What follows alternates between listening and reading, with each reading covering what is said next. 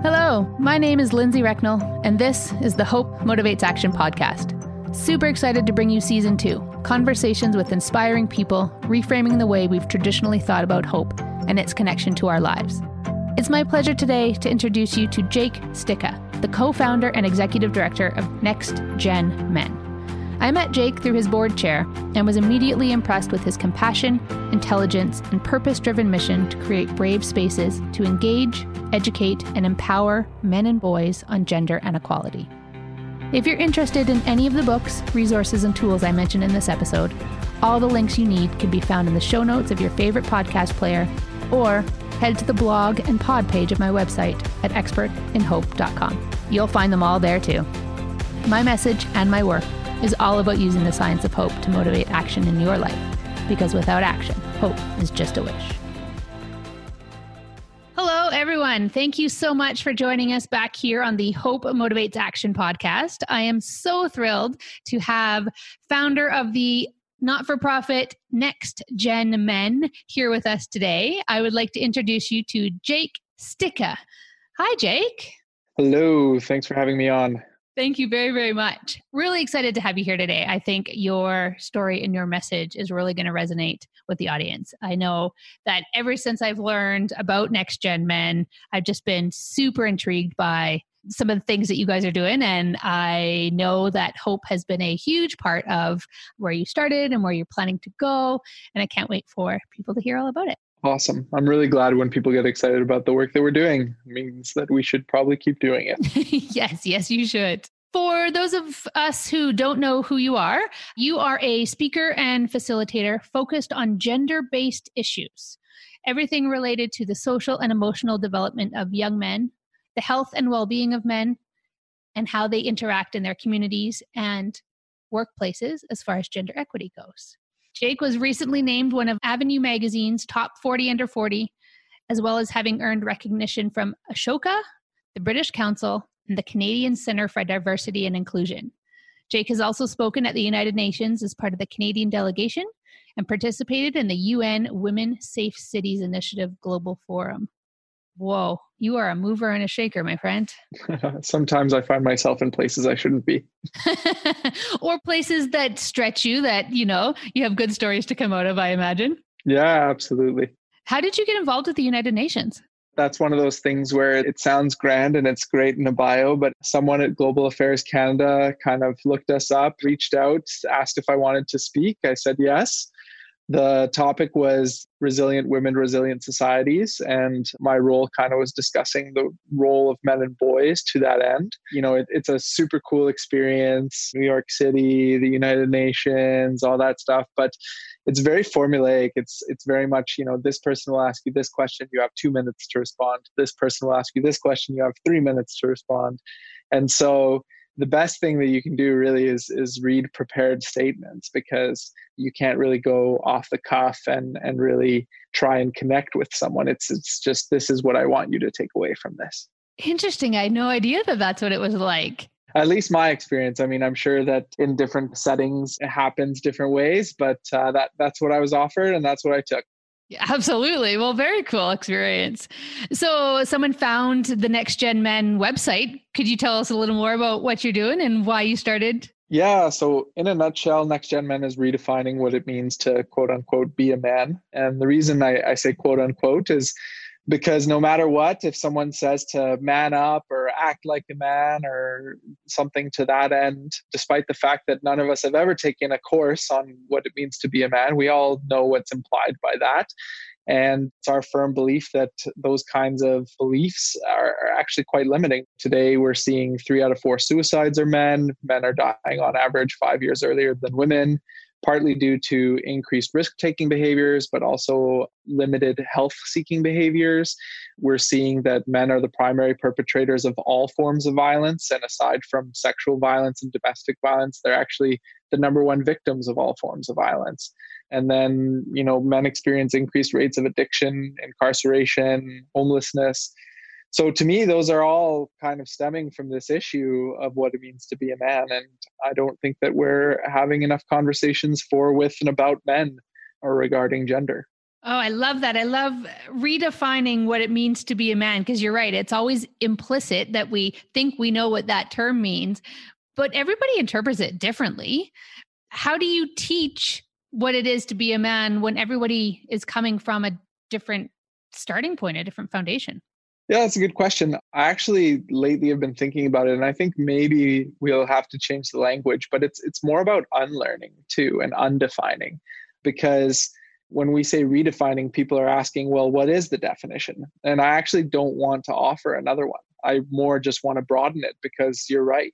There is a diversity of masculinities. Mine is different than, you know, someone's in Nigeria versus someone in the line of Tim Hortons. Yet we're all men or identify as if if that's our choice, right? so progressive like i just i think the work that you're doing and the thinking that you even have as as the leader of this organization but as a human and as a man i think it's just it's so forward thinking.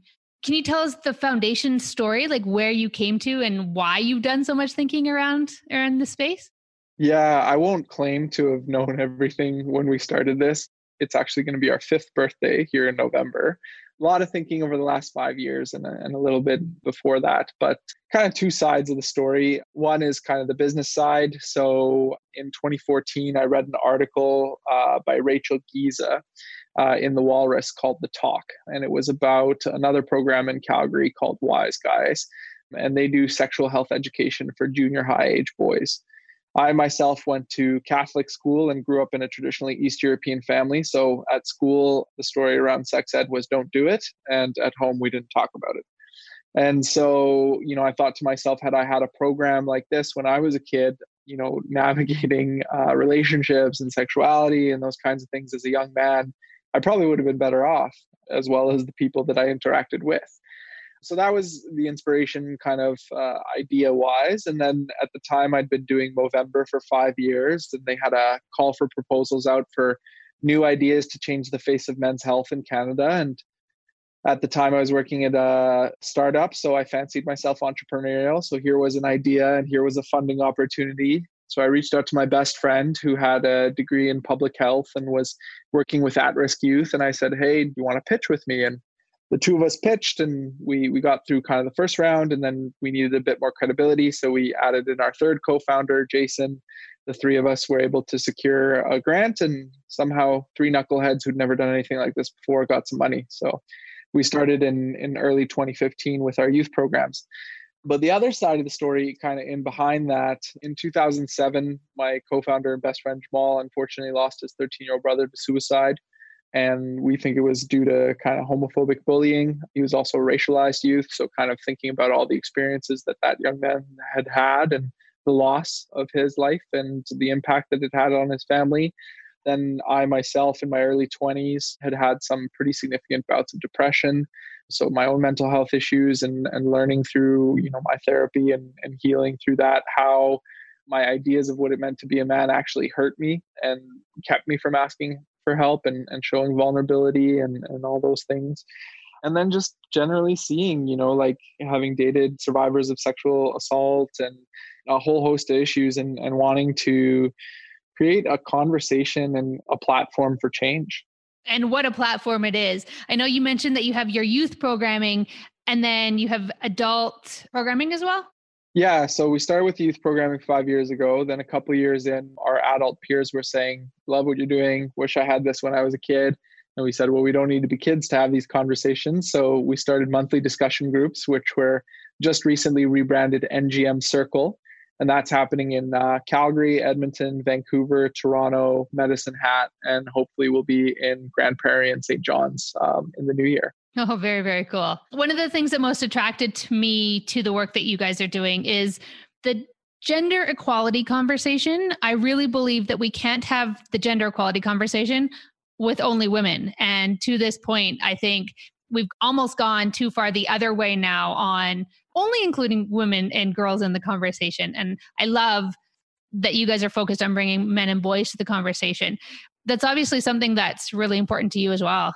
Yeah, absolutely. I mean, like somehow, some way, whether it be mass media marketing or workplace initiatives, gender has become synonymous with women and girls. And those who are super progressive think of it with like trans and non-binary folks but we're rarely talking about men and boys in terms of the gender conversation. And we need to have that robust conversation that includes everyone because it really is a spectrum of identity and experience. And if we're talking about equity and balance I think we've made great strides getting women into science, technology, engineering, math, leadership, politics but where's the efforts to get more men into caregiving roles right? Like i think about the aging population that we have right now and we're going to need men in nursing we're going to need men in caregiving roles.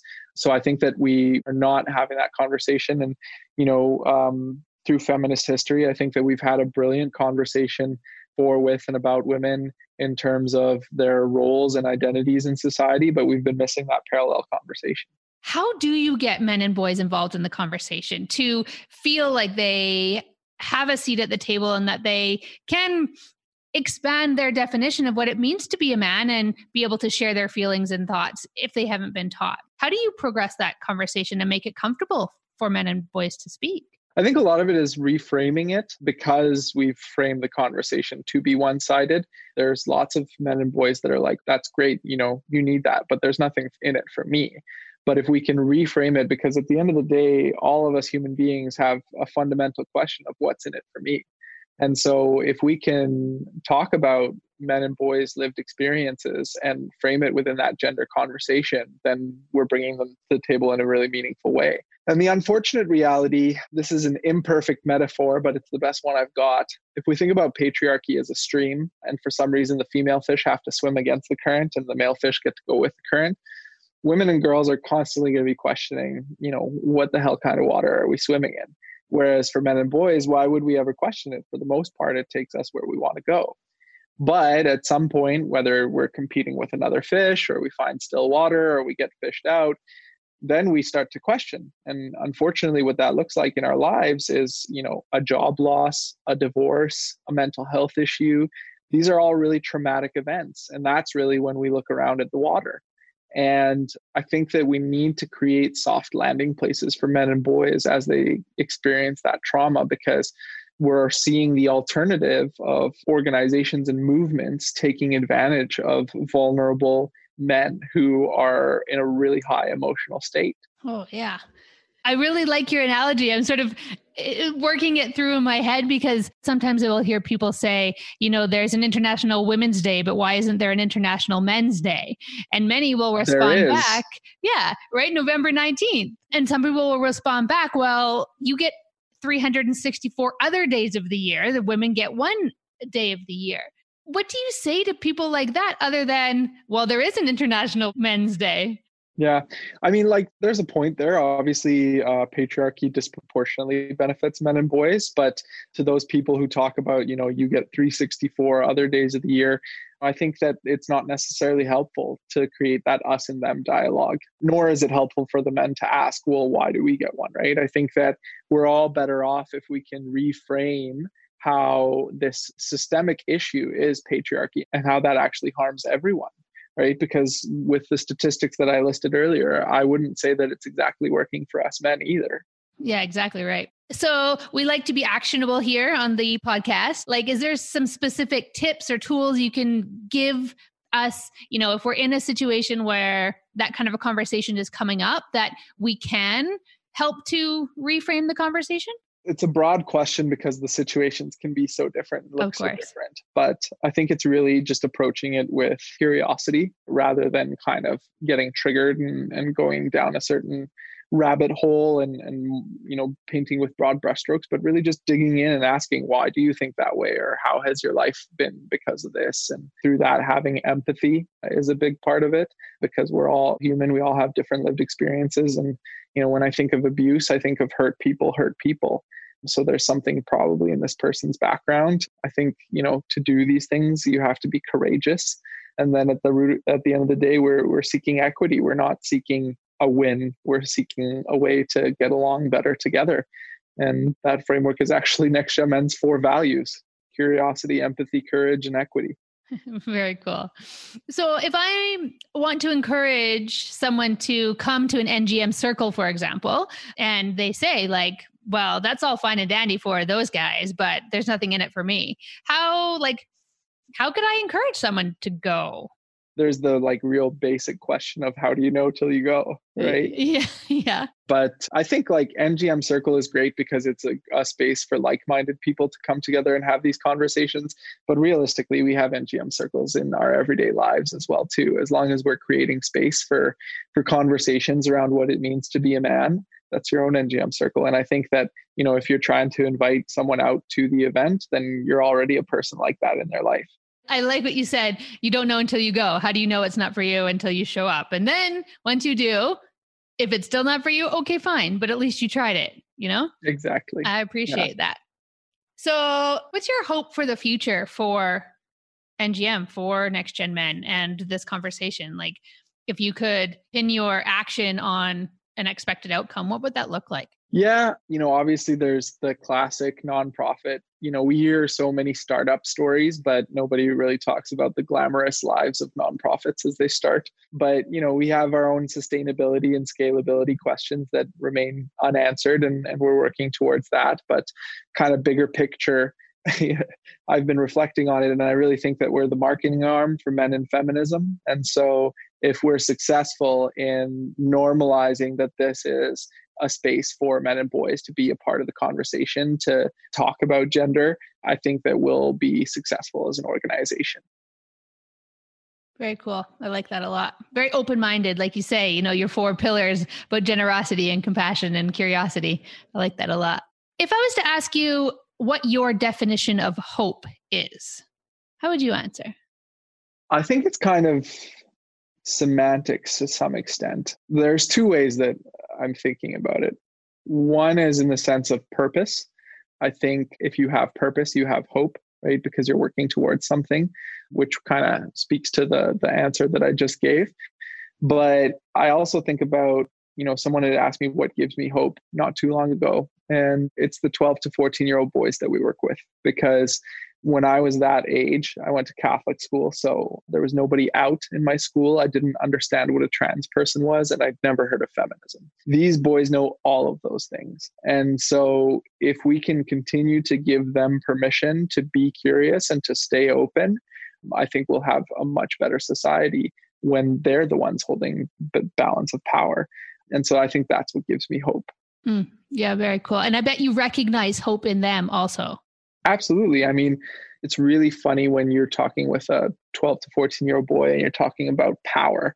They don't feel like they have any power. Their parents tell them what to do, their teachers tell them what to do, but we're trying to have a conversation that they will have power at some point. And they want that power, but they also see the consequences uh, in broader society of unchecked power. And it's been very normalized because we've done such great work for women and girls that they're their peers and their equals right? I think the major drop off starts happening you know after entry level positions. So there's a lot of upstream work but you know if these young men can carry that banner up throughout that and then you know take their own paternity leave that creates those opportunities for equity later on. So cool that you're having these youth programming and teaching these kids you know about power and and equity and some of those other things what do you do to equip them to have conversations at home, for example, where maybe their parents weren't taught those conversations or they're not aligned with what they're learning at school? I find, like in our generation, kind of our kids are lucky they're having these conversations, like you say, you know, they know all about feminism and equity.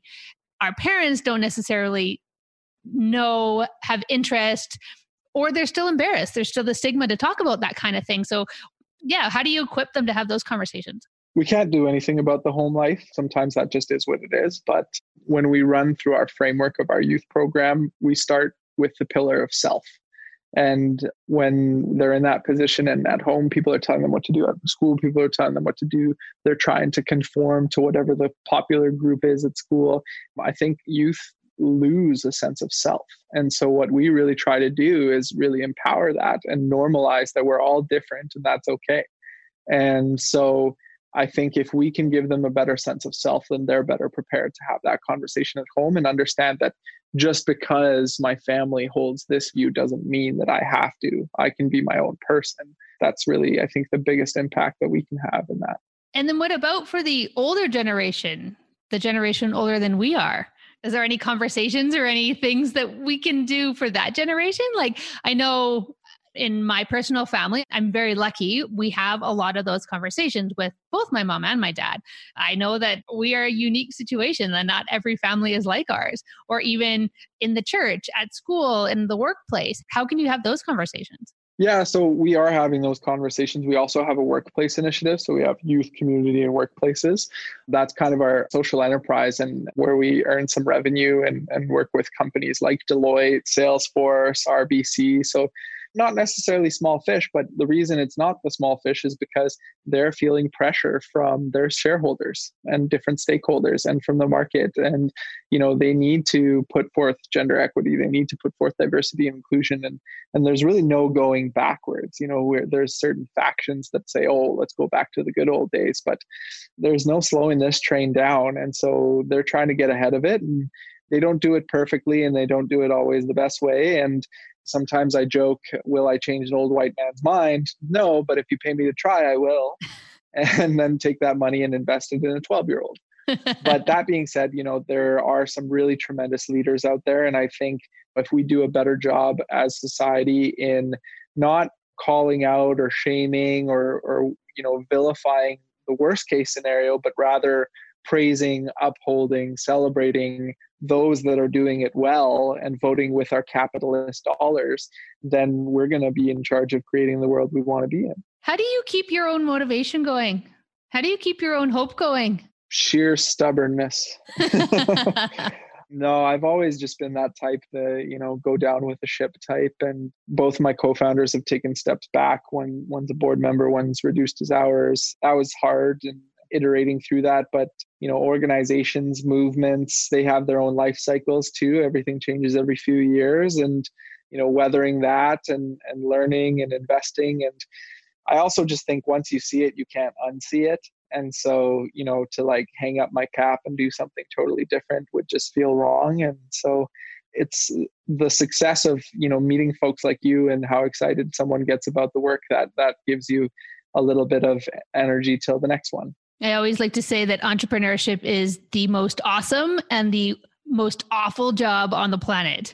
you're always chasing that next thing you know is going to be so good. But when you're in that valley, God, that valley is awful. I believe they call it the trough of sorrow. yes, the trough of sorrow. What do they call the mountain peak? Is there a thing? I don't think we get to slow down and celebrate. It's always the next one. You'll let me know when you get there? yeah. oh, that's awesome. The people that listen to this podcast, we really like to learn about action and what it takes to do hard things because you are doing hard things every single day.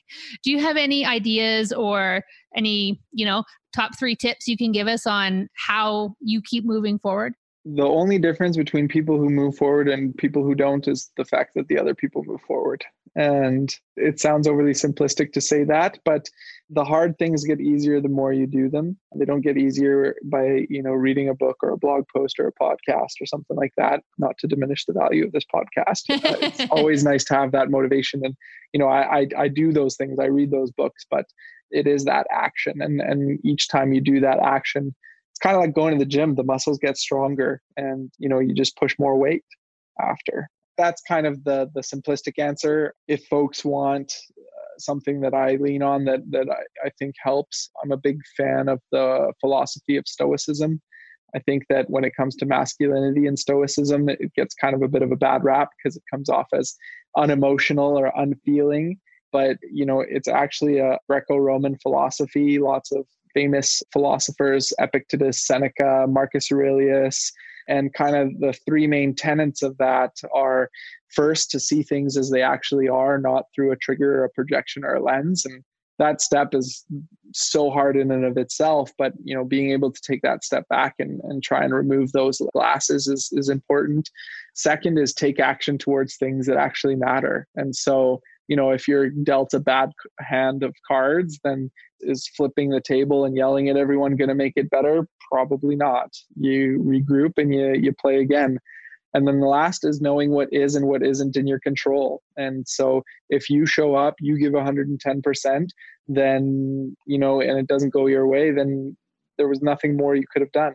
But, you know, if you show up and you say, well, I only gave it 75, then yeah, like look at that and be like, how do you give 100 or 110? Mm, very cool. Do you have mentors? Like, I feel like you're well educated and you have really great ideas. Do you have mentors that you've learned this stuff from? I do have mentors, not necessarily about like the philosophy or those kinds of things. Different people I lean on for different things. I have someone I go see about marketing and I, my head leaves spinning every time. I have someone I go see who's done this kind of difficult gender based work before and had 11 years in that field. And so, you know, I think it is really important to identify those people that you can learn different things from. But a lot of it is also just uh, internal reflection and growth and seeking out those sources of, of knowledge and, and applying them. What is your favorite book that you would recommend anybody to read that would help them to better understand the work you're trying to do? Man's Search for Meaning. I think that that's a great one. Viktor Frankl. I read that one. I like it a lot. Yeah, but not necessarily about this work. But if you want to know more about the work that Next Gen Men is doing, I highly recommend The Will to Change by Bell Hooks. That's a great book about men and feminism. Very, very cool. Definitely look up all of those resources. Man's Search for Meaning. I loved, loved, loved that book. It was one of the first books I read when I started doing this work in hope, was just to understand motivation and action and how a person holds on in the horrible conditions that he lived through, that he survived through, and then what he did with it when he came out the other side. Incredible. That book is the foundation of hope. Oh man, you're not. Yes, it totally is. You're you are not kidding. Yeah. For listeners, I'll put the links into the show notes of the podcast as well. For sure. All right. I always like to end the podcast by asking my guests one last question. What gives you hope? I feel like I answered that earlier through the the 12 to 14 year old boys, but I think you know, if I can build on that a little bit, what gives me hope is that the social zeitgeist is changing, right? We had the Me Too movement, we had the Gillette ad, we have a lot of these things that are inviting men into the conversation. And uh, like I said, there's no going back. And so for us, I think it's important to step in and and acknowledge that we have a role to play and and um, you know learn from those who've been doing this work before us and and try to apply those learnings to our own lives. That is awesome. Thank you so, so much. This has been such a great way to just get to know a little bit more about you and Next Gen Men specifically. And I know if people would like to get more involved in Next Gen Men, how can they get involved actually? Maybe you should talk more about that. For sure. Definitely check out our website. We just updated it www.nextgenmen.ca and follow along on social media. Um, we have Twitter, Facebook, and Instagram all at Next Gen Men. Awesome. And I know International Men's Day is on November 19th. Did I get that date right? And you are doing a screening of a cool new movie. Looking forward to being there for that as well. Awesome. I'm looking forward to seeing you there in person. Awesome. Thanks, Jake. Really appreciate your time. And we'll talk to you again soon. Thank you. Thanks so much for listening to another episode of the Hope Motivates Action podcast. These conversations have been so inspiring and motivating to so many people, and it's my absolute pleasure to produce them for you. This show thrives on your feedback, so if you find value in this podcast, it goes a really long way if you'll give me a five star rating on Apple Podcasts. The next step in your journey to action your hope is to check out my virtual mastermind program, the flagship series, which is called Hope for Caregivers. These are 12 week group accountability programs designed to support those of us who are caregiving for others likely at the expense of ourselves and our own personal goals. As with all the tools and resources we discuss on the show, you can find links to this program in the show notes on your favorite podcast player or on my website at expertinhope.com. Also, when you're visiting the website, check out the shop page where you can take hope home. This show is all about making hope tangible and practical, because without action, hope is just a wish.